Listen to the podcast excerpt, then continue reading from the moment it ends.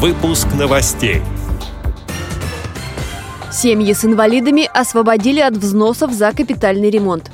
Представители Темниковской местной организации ВОС познакомились с достопримечательностями столицы Мордовии. В Москве проходит выставка футбольной архитектуры. В Адыгее провели республиканский чемпионат по спортивному рыболовству. Далее об этом подробнее в студии Анастасия Худякова. Здравствуйте. Семьи, в которых проживают неработающие граждане пенсионного возраста или неработающие инвалиды первой и второй группы, освободили от уплаты взносов за капитальный ремонт. Документ опубликован на официальном портале правовой информации. Закон вступит в силу 1 января следующего года. На его реализацию из федерального бюджета ежегодно потребуется около 300 миллионов рублей.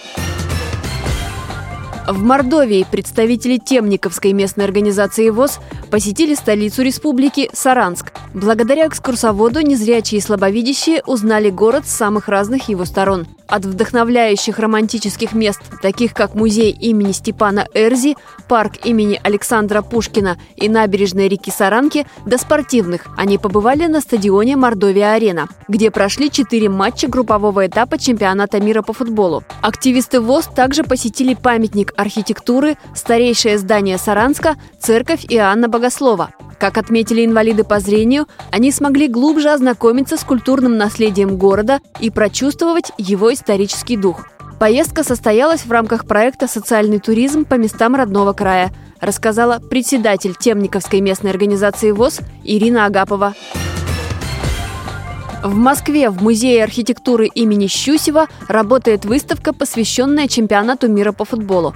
Проект называется «Архитектура стадионов». Здесь представлены уникальные коллекции живописи, графики, чертежи возведенных и так и не построенных утопических по замыслу сооружений, а также макеты новейших стадионов, где совсем недавно проходили соревнования. Для слабовидящих и незрячих изготовили 12 тактильных объектов. Это прародители мировых спортивных арен, греческие Колизей и Панатинаикос, знаменитый международный Красный стадион, стадионы имени Сталина и Кирова, Лужники, а также объемные главные футбольные атрибуты – 2 вида мячей, Кубок мира и многое другое.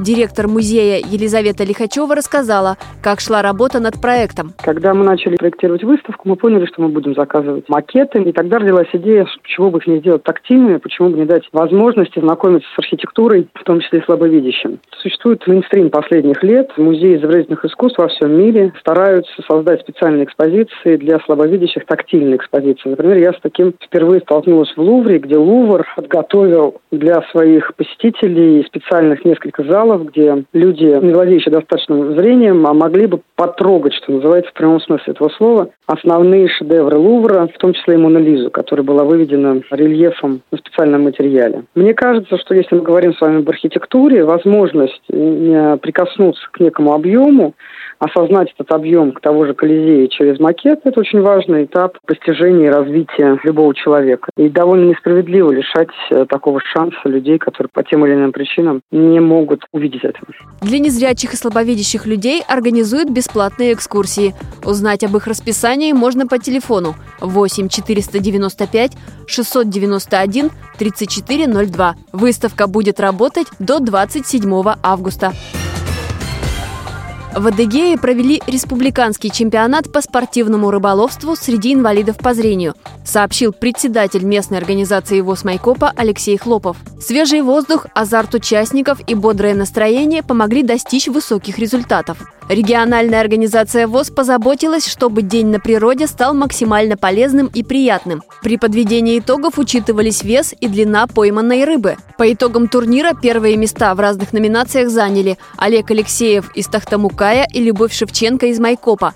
Вторыми стали также майкопчане Виктор Кузюлин и Сидулах Курбанов. На третьем месте Дмитрий Сай из Тахтамукая и Николай Жданов из Майкопского района. Эти и другие новости вы можете найти на сайте Радиовоз. Мы будем рады рассказать о событиях в вашем регионе. Пишите нам по адресу новости@радиовоз.ру. Всего доброго и до встречи!